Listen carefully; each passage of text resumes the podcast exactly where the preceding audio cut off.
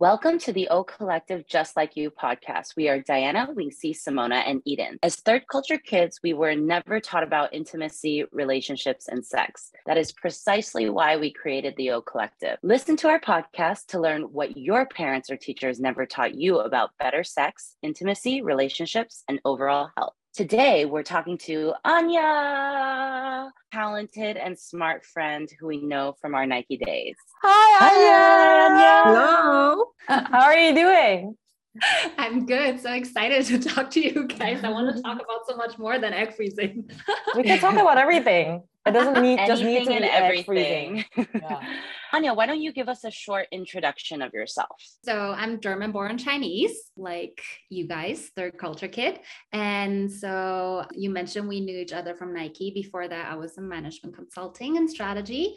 And now after, I think, eleven years of working, I'm taking a sabbatical. So I was in Bali doing yin yoga training, sound healing, was in Sri Lanka, in Berlin, froze my eggs. Africa, climbing Kilimanjaro last month, and now for two weeks I've been in Mexico City.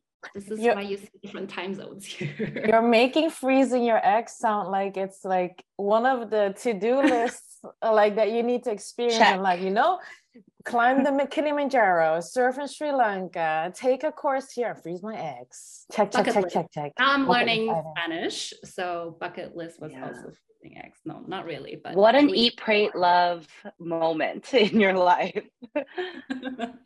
It is. Somehow it is. So Anja, today we're going to talk about your freezing your eggs process. Before we want to go into that, a little icebreaker. So could you give us three words to describe your intimate sexual self? Oh my God, this is, this is the question that I fear most. Hmm. I would say in the moment. That's maybe not a word, but okay. Curious hmm. and maybe a little vanilla. I think in a moment is good because that's something that we are constantly forgetting about, to be present in the moment. And we're constantly just doing the tasks that we have to do, hustling, make money, go to our nine to five, and we forget about everything else. But that's why you need to have intimacy and sex, right? That brings you back. Yeah. Yes or no? Yes. Yes. Okay. Yes. Right. But let's get into the hot topic, why we wanted to talk to you today. And we actually also saw there's a lot of talk about it in our community chats, and we thought you're the perfect person to ask. So today we're going to talk about egg freezing, and we know that you froze your eggs. It was a bucket list item.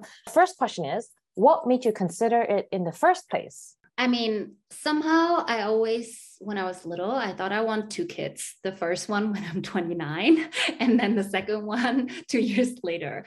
And the older that I got, now I'm realizing I'm thirty-three and the biological clock is ticking. And somehow I feel like I'm still not quite ready, whether that is partner wise, financially, whatever it is, right? It doesn't feel like the right moment to get pregnant. And at the same time, I think grandparents, parents all start kind of asking, and I'm asking myself. So yeah, I thought about this over the last, I don't know, year or more. I didn't really want to interfere with nature that much. So initially I decided, let's not do it. But then my partner, we decided to take a break, and it felt the urge of just booking an appointment and getting a little bit peace of mind. Was there, as you were doing research and, you know, made that, that booking, did you kind of find out when was a good age to do it, or when was a good time to do it? Yeah.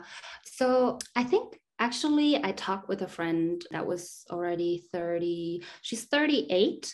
And she told me that she was researching and felt like she was a little too late. That gave me a little bit of a nudge to research a bit more. When I went to the doctor, they actually showed me how um, basically usually you have the optimal probability of getting pregnant under thirty, thirty-five is twenty-five to thirty percent. And then it drops significantly after you're thirty-five years old. What, um, sorry, so what is this twenty-five, thirty percent? When you're just a normal, like in your good age, healthy woman, then each cycle, the probability of getting pregnant is twenty-five to thirty percent. Really so good. It's not that easy to get Fuck. pregnant. Like really? I knew from a couple of friends they were trying, and some even tried for like two, three years and yeah. couldn't get pregnant. So it's not like you decide and snap, it happens. So I think somehow in my mind, I I read this somewhere else, like, okay, thirty onwards, it's getting a little complicated, not complicated, but your fertility is not that great anymore. And basically after talking to the doctor, my conclusion was that after thirty-five, it drops quite significantly. Actually, the doctor that I went to in Berlin, he told me, hey, if you're thirty-three, you can also do it next year. And it's pretty much the same. Mm. And you don't need to do it super early. It's actually all the hormones that are not necessarily that great for you. So I don't know what's the earliest to do it, but probably don't need to do it super early. Yeah. Is there a max, the upper limit? Uh, it's not an upper limit, but basically the older we get as our, our kind of healthy eggs, the proportion becomes less. And so if you're freezing when you are thirty versus when you're freezing when you're forty, you're freezing less healthy eggs. Oh, we have this question for Label, can ask this already right now. What is the what is an optimal amount of eggs, or how many eggs are you freezing when you're thirty versus forty? It's all very individual. So every time I was asking the doctor the same questions, or like Googling, YouTubing, I think there's so many different answers. I I personally, I got seventeen eggs after the surgery. They took them out, but then there's only thirteen that were healthy eggs from those. So, but that the doctor was saying is a really, really good amount. I have like two references of a friend who did two cycles, so two months, and she only got four eggs in total. And then another one that had like twenty plus or almost thirty. But then the downside is that you will feel super bad, because like your body, imagine you in one month, you produce one egg normally. And then with all those like hormonal stimulation, you suddenly have thirty. That is a crazy toll on your body. So I kind of feel like I got lucky with my between ten to twenty, I think. Is if you get, right. Sorry, I keep on like, I have so many questions right now, but if you get seventeen to twenty eggs or thirty eggs, is the quality of the eggs the same as having just one or two eggs? One thing to keep in mind is that freezing your eggs doesn't mean a guarantee, right? So it's just increasing the probability of you getting pregnant. And the way, for example, with my thirteen eggs, um, there was a graph that showed if you freeze your eggs, you have thirteen healthy ones, then the probability of getting one child is sixty to seventy percent. The probability of getting two children with that is thirty percent. If you have less eggs, then the probability is basically lower. If you have more, then it's higher. So if I want a one hundred percent success rate, should I go for double the amount of your eggs? thirty-four you cannot eggs? Get a one hundred percent. Like you can't get a full one hundred percent. I like. I feel like the, like stuff like that is just yeah. like up to fate at that point. Like if you are already going out of your way to do all of those things, then all of that is up to whatever, you know, happens, happens type of situation. I thought there was a really interesting topic that came up, like when this this topic was being shared in our community, was a girl was asking if if twenty-one was too young to to freeze eggs. So, and then an, another feedback was they, from their point of view of this person, they felt like it wasn't necessary because when you're twenty-one, you're so young and there's so many things that you don't really know and you're not ready for yet. And your life changes so drastically when you get into your thirties. So I thought it was a really interesting recommendation was, which was not to do it in your twenties um, and wait until you're in your thirties to consider it. Was there anything that came up when you were researching about it that kind of was interesting about what's the youngest age or when is the best time or yeah, when to consider. Yeah, I mean, this is totally, this is my personal opinion. I would agree with the direction that you were describing, because yes, in your twenties, you're so healthy. There's a lot of side effects actually of doing this. You might not want to take that into account because you can just have natural kids if you would decide to. The probability is still pretty high. And then, like I said, I think, so if you imagine this graph of how the amount or the proportion of healthy eggs reduces over time. Then thirties, it's like this. And then when it's thirty-five, it suddenly goes down. So the reason why I did it now with thirty-three is basically, I think between thirty and thirty-five is a good time to do it. Earlier seems a little too early. And yeah, there's quite a few things to consider that what you're doing to your body. Do you really need that? Want that? If you could have natural kids, like, why not? But when you're getting over thirty-five, I think the probability of you having healthy, healthy eggs, healthy kids, the natural way decreases. So then maybe if you consider like doing something about it. Ugh, I was talking to a friend the last, the other time, or we we're talking about how we are advancing as society. We as women, you know, we're getting so many rights and we can do so much, and there's technology and we have the responsibility to earn an income right now, and we have we can go into jobs that men can as well. So we as society or as women are progressing, but then our bodies are still so old school. Our bodies are still demanding from us that we have children around our twentieth or twenty-fifth, thirties. Well, we're still trying to work to to to achieve something, to make a career, and men can just do it. But we just need to keep this into consideration that, yeah, you need to you need to bring babies yeah. into the world. Yeah, um, I think well. I was talking with some friends in Berlin about this. There's a lot of like feminism, emancipation, I think, in Germany. But there is something about biology that we just can't change. We can't make us entire equal to guys because they don't have to pop babies or they don't have the gift of popping babies. I also saw somewhere uh, a stat of the average age of pregnant or first-time pregnant women in Germany rose from twenty-four to thirty-one.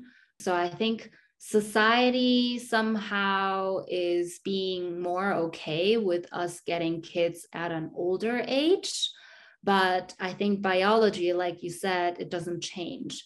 And I felt this biological clock was one thing that I couldn't really control, and it annoyed me somehow. And I mean, I, I actually am not sure how good it is to really interfere to nature. So my goal would be not to use these eggs. But if I would have kids in the future, to get pregnant the natural way. But also this thing gave me a lot of peace of mind, I have to say. After I did it um, this summer, I felt super, super free, kind of like a huge stressor, underlying stress stressor gave. Yeah, you're preparing something that you don't know what's going to happen in the next few years. I had the same conversation with my dad, actually, because he asked me, you know, what's going on with me. My brother, my second brother, just my middle brother just got married this year too. So he felt like, okay, there's only Diana left.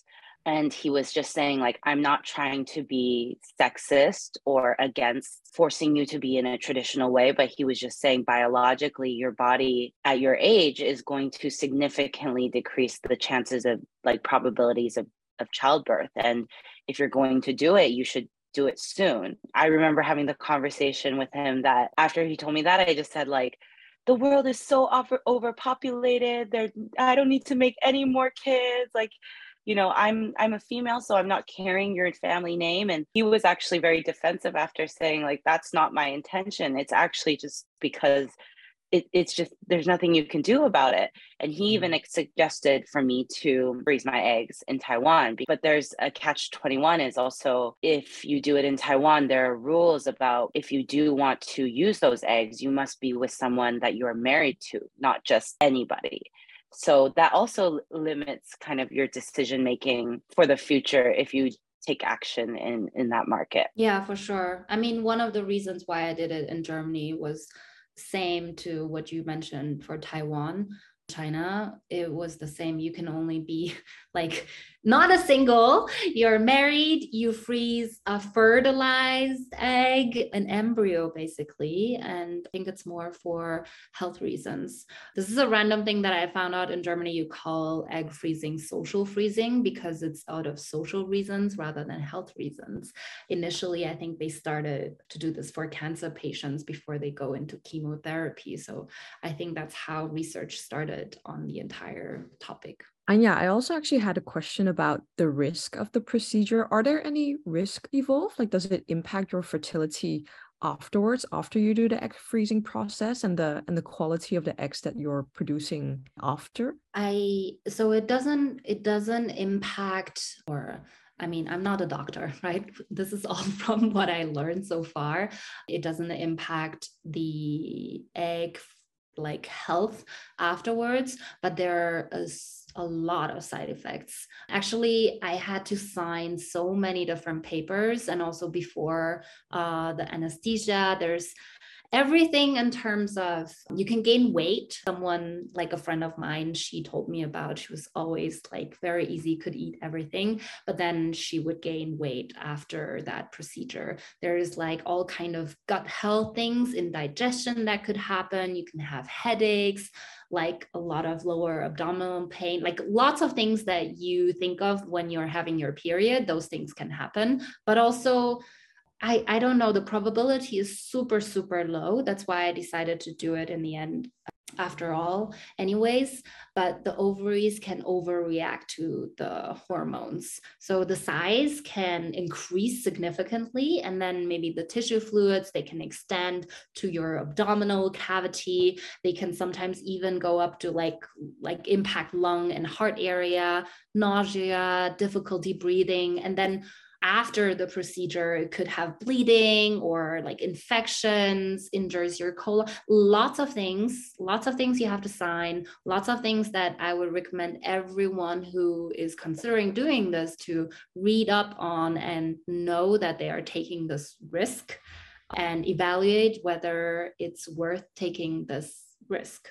Definitely a lot of things to uh, to evaluate, and that people might not think about when they think about egg freezing, because often you hear about we're going, you're going through the process, you get eggs out, and then it's done. What of all of these symptoms that you just mentioned, what did you uh, experience, or what was your personal experience? Maybe you can also describe the process, like from extracting or prepare, no, preparing, extracting to the aftercare or aftermath. Yeah. Okay, so I actually went back on my pictures and like notes of the time to re-remember the details of this. In the beginning, so I did this in, in August. The total time was two weeks, fourteen days. I think when you research about stuff, depending on which country you research, and also if it's like two, three, four or more years ago, the risk science changes constantly. So all of the processes are different, I noticed. So in the past, it's been like one month of hormonal injections or like different days. For me, it was fourteen days. I went to the doctor five times, four times for like checks up, checkups, and one time for the surgery. And then even in the same cities, I did it in Berlin. One clinic, they wanted to have one month of observation before they would do it. And the other clinic, they were okay to start with your next cycle. So some like very obvious things that I noticed during this process, like you need to time it with your cycle. You can't just say like, I want to do it that day and it's done, but you need to figure out when is your next cycle, blah, blah, blah, and pick the right date. So the first consultation, it was almost, I don't know, I felt like I felt grateful for doing a lot of research up front, because the doctor told me a couple of easy things of like the probability and things like that, but he didn't tell me that much, I have to say. Later on, I read like all the like small prints on the contracts that I signed or the, the agreements, and I learned some more with it. So I definitely would advise to research before. Then after the oh, decision... Sorry. Research yeah. What before, for instance? What so is something like the, that they don't tell you about? The I think all the risks, definitely. Ah. And also how to do these. So then the next thing is to order the medicine, which is also kind of funny because the, the doctor in Germany referred me to a pharmacy in France to order them online. But then it was super hot in Germany. And they were like, hey, if we send this, we're not sure if the medicine really works out. So I wanted, I needed to wait a little bit until the heat wave was over. So it's something to consider that you need actually big enough space in your fridge to put this medicine in there. And when you have visitors, they might wonder like what's happening with your fridge. So you have all these like packages of needles and medicine that you buy in one batch. And then, so I try to be quite um, disciplined. I didn't drink any alcohol for the month before because I thought this is a really important thing. Any of these, I think everyone has their own decisions, but doctors recommend no alcohol. Then you start stimulating your hormones. And that, so the medicine that I had was called Pergoveris three hundred. It's like a pen, purple white pen that I never put any needles into my body before. So I was looking at YouTube how to do these things, and it's a little scary, to be honest. So you had to like put in the needle, the fresh needle, and then because one pen is for three times, twist it to three hundred, and then you take a little like fat roll on your belly and stuck in the needle when you're exhaling. So you have to do this all to yourself. And also like taking the pill, you have to be very specific with your timing. So I started, for example, at nine p.m. and then every single night at exactly nine p.m. you needed to do the same thing again. I would like over time, I would feel my belly kind of getting more bloated. So you could feel something is growing there. And then every two, three days, I went for an ultrasonic checkup to the doctor. And then they would, it was actually crazy. I never... I never experienced this feeling before to look at that screen. Normally, you know, in these health checkups, nothing really happens. It's just like this moon landscape. There, the first time, there were like two of these little bubbles growing. And then the doctor was like, this is This is an egg. This is a follicle. And I'm like, wow, this is growing. And then the next time there were like five or six, and then they were getting bigger. So it was quite intense to to see that happening. That was pretty fast because your entire process was only fourteen days. So with yeah, in, in two weeks, a lot of eggs were being created in your stomach. Yeah, exactly. So I mean, the entire thing about putting all these hormones into your body is that usually you produce one egg um, per month in cycle, and then you just produce, I don't know, sixteen, seventeen or whatever amount. There is also a, there's also something that's called A M H levels that I would recommend if you're wondering whether you should freeze your eggs or not. You can get very easy blood test checkup, and then the doctor can do an estimation of like how many eggs you might get. It's all estimation, nothing is for sure, but this is something that every every woman can do just to see how like her health level basically is and how urgent it is, because age is one influencer, but the individual health level is definitely, yeah, an influencer as well. Mm-hmm. And then four days before the surgery, there was another kind of hormone that it, it was called cetrotide, and it's a different kind of needle. You have to like suck in liquid into a needle, then put into powder, mix it, suck it back in, put it into your belly. And that um, inhibits the egg from, or inhibits the ovulation. And then the last day, thirty-two to thirty-six hours before, something that I also noticed, the doctor will always tell you like, hey, next time you should come this time. You can't like put all these things in my calendar. I thought like, okay, for the next month, I'm just going to have all these schedules and then I'm going to go do other stuff, but it's very fluid. It all depends on like the ultrasonic picture. And then when you have to go the next time, especially the last few days, my like surgery time even changed one day. So I think you kind of want to have these things open, have a little bit more of an empty schedule around that time. yeah, and then the last day you don't do anything. Uh, you're supposed to rest, not do crazy sports, don't go to the sauna. You can have sex, funnily, I heard. And you then trigger the ovulation with the last kind of uh, thing. And then, and then comes the day, the day of, you go egg to- harvest. Egg harvest. Exactly. And you're on an empty stomach, no food, six hours before, nothing to drink. You should wear something comfy, because I didn't realize this before. I mean, I wore something comfy, but you're basically taking off, you're naked at the bottom, but you still wear something so you can wear out something a little bit more comfortable.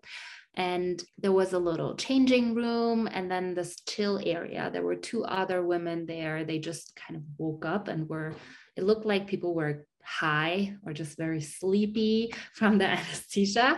I never did that before. So signing all these papers of like, there can be life-threatening complications. You might not wake up anymore. So I texted my parents before. I felt like my life was kind of flying by, but no regrets so far. And then the procedure itself is super quick. It's fifteen to thirty minutes. And you don't notice anything. What they do is kind of have a, what is it called? A vaginal probe or a needle. And then they suck out the follicles from your ovaries. So they look at a monitor, like an ultrasonic monitor. And then, but all of this, I didn't know of any of that. The The guy who did the anesthesia, he was like stroking my head. I was like, think of something nice from the past. And then I just felt kind of happy and passed out. And the next so you're moment awake. I woke up, I woke up in this chill room, had a little tea. And if anyone does this, definitely ask a friend or someone to pick you up, because your reaction time will be super slow and you can't really drive or do anything.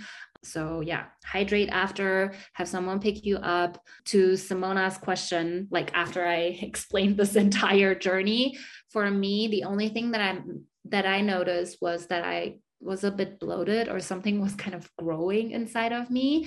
I had lots of bruises from the needles. So you need to kind of find a new space every day because it kind of get bruised.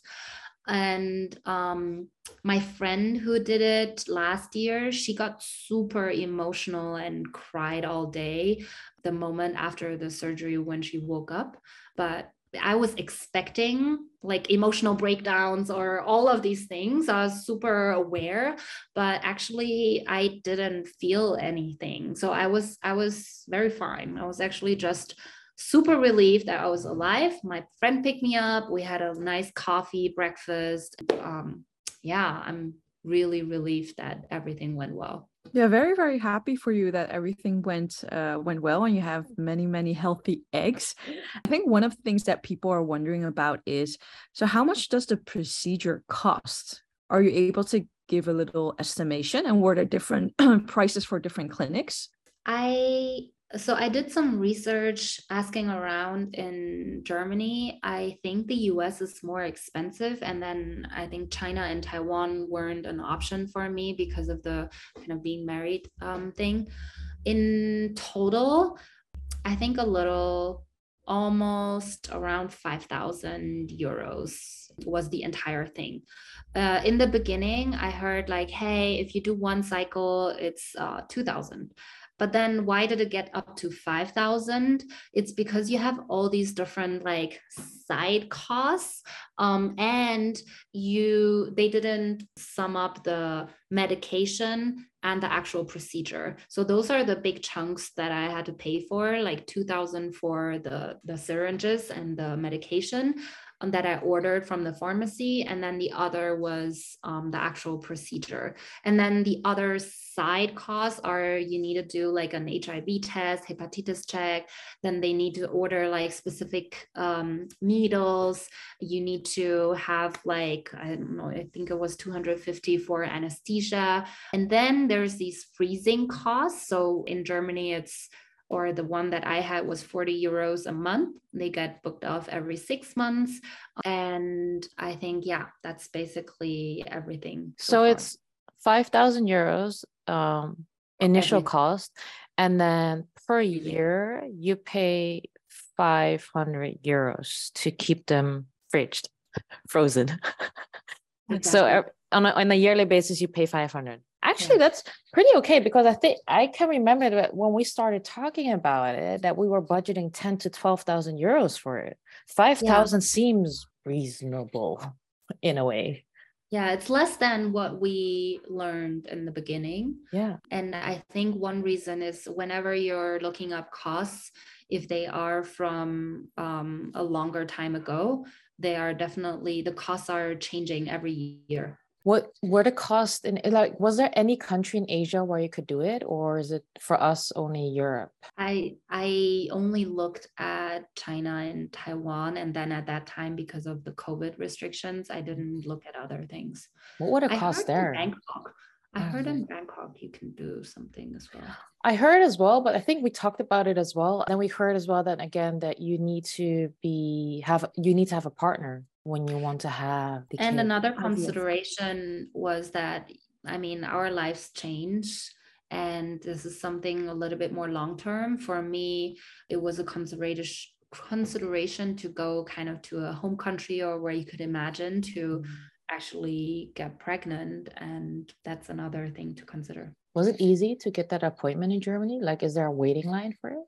Oh, that's interesting. I called the three clinics that my friends recommended after some research, and two of them had a really long waiting line, the one that I went to as well. But I kind of convinced them, and they squeezed me into the schedule because I told them I'm only here for a certain time. And I really, really want this. I came all the way from Asia to Berlin, and yeah, we made it happen. Oh, but I need this story. I'll remember this. What, what, what were the waiting lines, the times for your friends, or what did they initially tell you? How long? You uh, actually, they told me initially, like, I have to wait until after Christmas, like half a year or something. Yeah, I think definitely need to think or plan in advance. Yeah. And also something that after I looked around a little and I was expecting these emotional breakdowns, I made sure that I was in a kind of like a good environment. It was summer in Berlin, and my friends were there, kind of just not being on the run and on the go all the time. I think that's important. If you are someone who gets emotional, or I think um, how you how you behave or how you feel during your period is an indicator for what these hormones could do for you. This is not doctor's advice, but my my hypothesis. It's good to be in a good environment. So from from start, making an appointment to finish, like being done with everything, it's around about eight to nine months then. It really depends then, where you get, if you get an appointment, because once you get an appointment, and then depending on if they want to observe you for a month or not, if they don't want to observe you, the fastest that you can do is uh, three weeks. Sorry, if you time it right with your cycle. Actually, I was observing my cycle, and I went to the doctor right in that time that I thought I still have a week until it starts. Then yeah, that's a month basically that you can consider. But if you don't get an appointment, it could be a very long time. Well, um, I think regarding the pro- process, we've fired all of the questions. Do we have anything around the, the process of freezing eggs, the cost, the location? It is more than just going to the doctor and freezing your eggs. You think you have the, you can do this in an afternoon, but it's like such a lengthy process. And also was something interesting that you said. I didn't even think about this. I, my doctor told me about it when I told him, like, maybe you want to get pregnant, maybe not. And he told me before, like, yeah, if you are planning to, you need to make sure that you drink. He told me three months before you start inception or start trying, you shouldn't drink. No drugs, no alcohol, be in a good state of mind. And then also for your partner to do the same. But actually for freezing your eggs, it's the same, because yeah, you want to prepare your eggs, make sure that you have the most optimal eggs. So you, that, that preparation process already starts a couple of months in advance, making sure that you're in your optimal health and that you produce the best eggs ever. Yeah. So much to take into consideration. Yeah, that's, that's definitely something. And then um, I know quite a few who have done two cycles. I decided to only do one cycle after I knew that I had these um, like thirteen eggs If you do a second one, that's also something stupid I only thought about when I actually wanted to do it, is that you should do those back to back. Because I was thinking like, oh, I might do one cycle here and then like I'll go travel a little bit and come back and do it next year. But if you are already struggling to produce enough healthy eggs, then means if you're doing it the second month after, you already have hormones in your body, and then the probability is higher. So that's something to take into consideration as well. I think that's a really good point, actually, to remind is it's not like you can just do it whenever you want, but actually your body is going through so much in that process that you do want to keep going. I have a lot of friends that are close to their forties and they've been doing I V F, and it's the same situation where they're just nonstop doing it until they get pregnant. And then they go through the process of getting pregnant, then miscarriage early, then going th- and immediately the doctors are just saying like, go back into it because your body is the most, you know, fertile and the hormones are the highest in this moment. So the amount of just like work that you put your body through for for this is is really, really rough. I'm just gonna make babies oh. a natural way, it seems. this this is scary. Well, okay. The second part that we wanted to touch upon, um, looking at us for Asian females, third generation kids, no, third culture kids, immigrant kids, whatever you want to call us, is also the Asian perspective. You already mentioned that you had grandparents or aunties or parents ask you about it. What was their perspective? How did they respond to you freezing your eggs? I think my parents are quite open-minded at this point. Maybe they already gave up on me, but uh, I think they were, they were supportive. I'm not sure they realized all those side effects. I also, I mean, I communicated a bit of it, but I did this kind of on my own in Berlin with friends. Yeah, they were supportive. And I think, yeah, my mom and my dad, they they are not pushing in a very uh, extreme way, but they have been wondering like, hey, about kids. And like now my grandpa actually passed away and he actually really wanted to see grandchildren. But yeah, this is how life is. And yeah, they have been quite supportive of it. That's amazing. And have they always been supportive about it? Or did they push you first to have it the natural way? I think they've been... They've been okay. They've been holding back. It's like you can tell they want to push, but they are res- restricting themselves, um, which I really respect and I'm thankful for. It shines through from time to time. And I think at this point, they are just happy if there is a higher probability of getting kids. And so, um, yeah. That's amazing. Good parents. I have the parents that every time I call them, and that's maybe twice a week, the first question is, when are you having kids? You're old. It's time. You're not that young anymore. What do you think you're doing? Yes, appreciate it. Appreciate it. I think we had a couple of these like more intense conversations, and I made my point clear that yes, I'm doing all that is in my power, but um, seeing all the divorces and like, I, I don't think they would want me to be like a, how do you say, like a working mom by herself. My arguments reached their their heads. my my response was, the world is already overpopulated. I don't need to make any more children in this world, in this life. How did your dad respond to that? He was like, no, I'm I'm I'm not telling you you have to. He was he was very, oh. you know, like, that's understanding oh, though from your dad. Yeah, he he he was like thinking I was overreacting, actually. And he's like, My- oh, it's okay. You can do whatever you want. I'm just saying, like, your biological clock, this is the reality. Maybe you can consider other options. If you want to adopt, that's fine. And yeah. You guys are such understanding parents. Yeah, yeah, quite understanding open-minded. And open-minded. My parents were like, like, so the first part is you need, to have, you need to have kids, okay? And then that's the first talk. And then I will have my rant about, yeah, but you know, career, and I want to have, I, I want to make, I want to prepare myself and the future family for the best. And you guys didn't have, it wasn't the optimal relationship. And I come up with all these reasons and they do not understand. And they'll just be like, no, but having kids is epitome of, of the goal, the biggest goal. They're like, listen to us, trust us. We're now this age, they're sixty-one. And they're like, you guys are the one thing that we did not regret in life. Like, you will regret later on yeah. not having kids.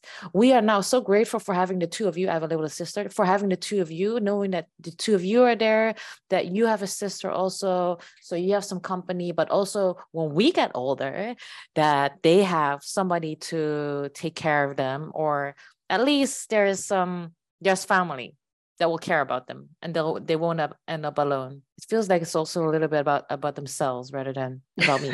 But, but in maybe, the end, they say maybe, it will make you happy. This is something that will make yeah. you very happy, and you will not regret yeah. it. And they just keep on hammering about that.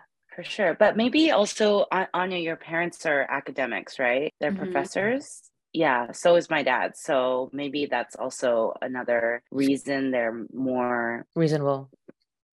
Reasonable, yeah. They're more open-minded because they have sort of this experience. They understand kind of, you know, they're they're they're working with people our age all the time, and they're probably seeing the reality of of the world and society today. So yeah. I think my dad is pretty good about always being very understanding that we live in very stressful times.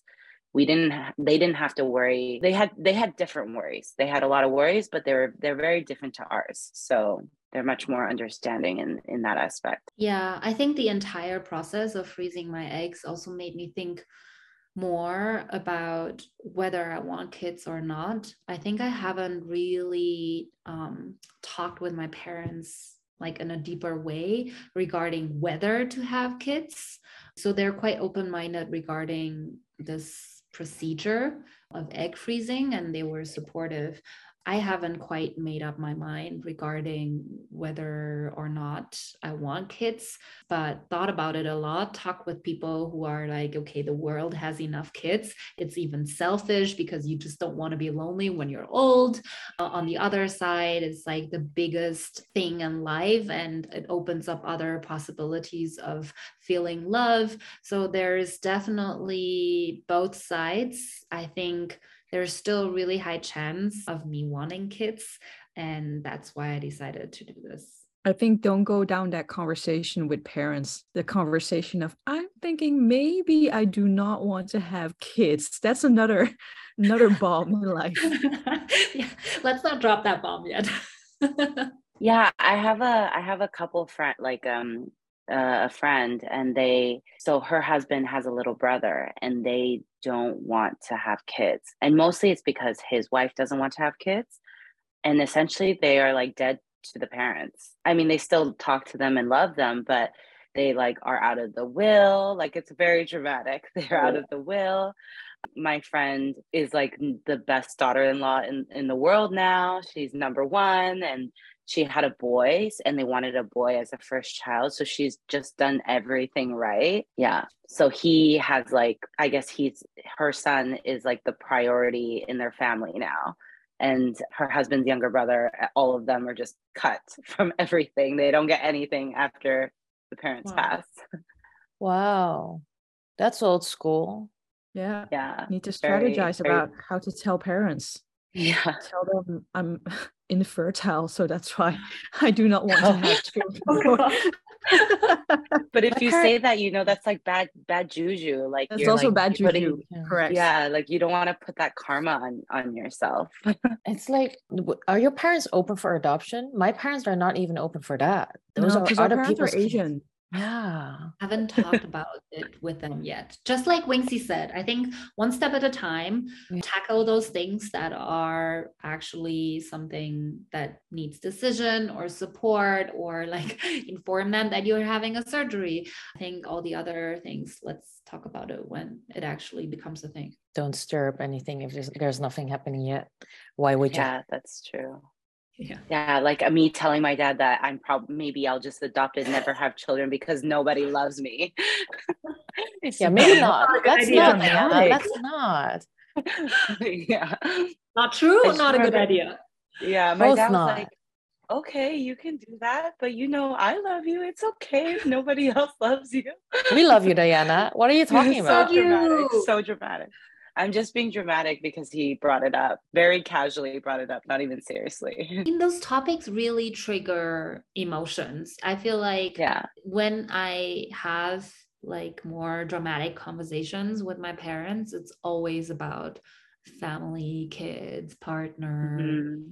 Okay, just going on with the egg freezing. If we were talking about having partners and not having partners, some people are actually going into the egg freezing process with a partner.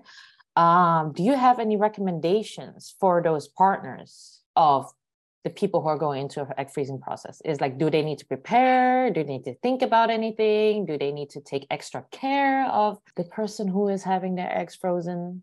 I talked with a friend um, that was or is considering doing this, and she was talking with her boyfriend regarding splitting the costs.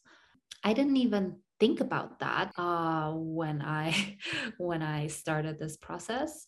But if you are in kind of uh, a long-term relationship and doing this as a couple, um, it's something to to think about in terms of caring and everything else. Yeah, I think it can be quite a, I think I got lucky with how I felt, how smooth it went. I definitely heard quite a few horror stories. And I think the biggest thing that, or not the biggest thing, the most common thing is that it takes an emotional toll on you. So I think just having someone who's there for you and cares for you, picks you up, but also like when you're doing your first kind of like stab into your belly, I think, yeah, it's great to have someone who's supportive. I am curious right now about the woman that you just told about, them splitting the cost. What about if they split up? What happens to that? Does he still have ownership of the eggs? I don't know. Do they discuss that? Do you? I don't think I can go back and ask yeah, her. No, but... no, it's fine. Let's not. Mona, let's, you're let's like start... stirring the pot. it, it just came into my mind. They like, were going to yeah. be together like forever. A prenup. Okay. You don't really want to talk about these things yeah, yet. Let's not. Let's not. Let's not stir up anything now. Nope. Oh, Anja goes back and she's like, my friend wants to know if you guys break up, what happens? Who gets custody of the eggs? I'll share exactly. this podcast to her and see what happens. It is yeah. an interesting I wouldn't question. be surprised. I wouldn't be surprised if any if celebrities are doing this, that they would sue each other and say, I need, I want the, the eggs because I paid for it. So I, I wouldn't be, I'm going to Google this tonight. See what if what, what I I think I mean actually the funny thing in Berlin, I had to sign kind of like egg donation documents, because basically you're doing a process of like you're giving the eggs to another place that's freezing them for you, but still you have to like give them away.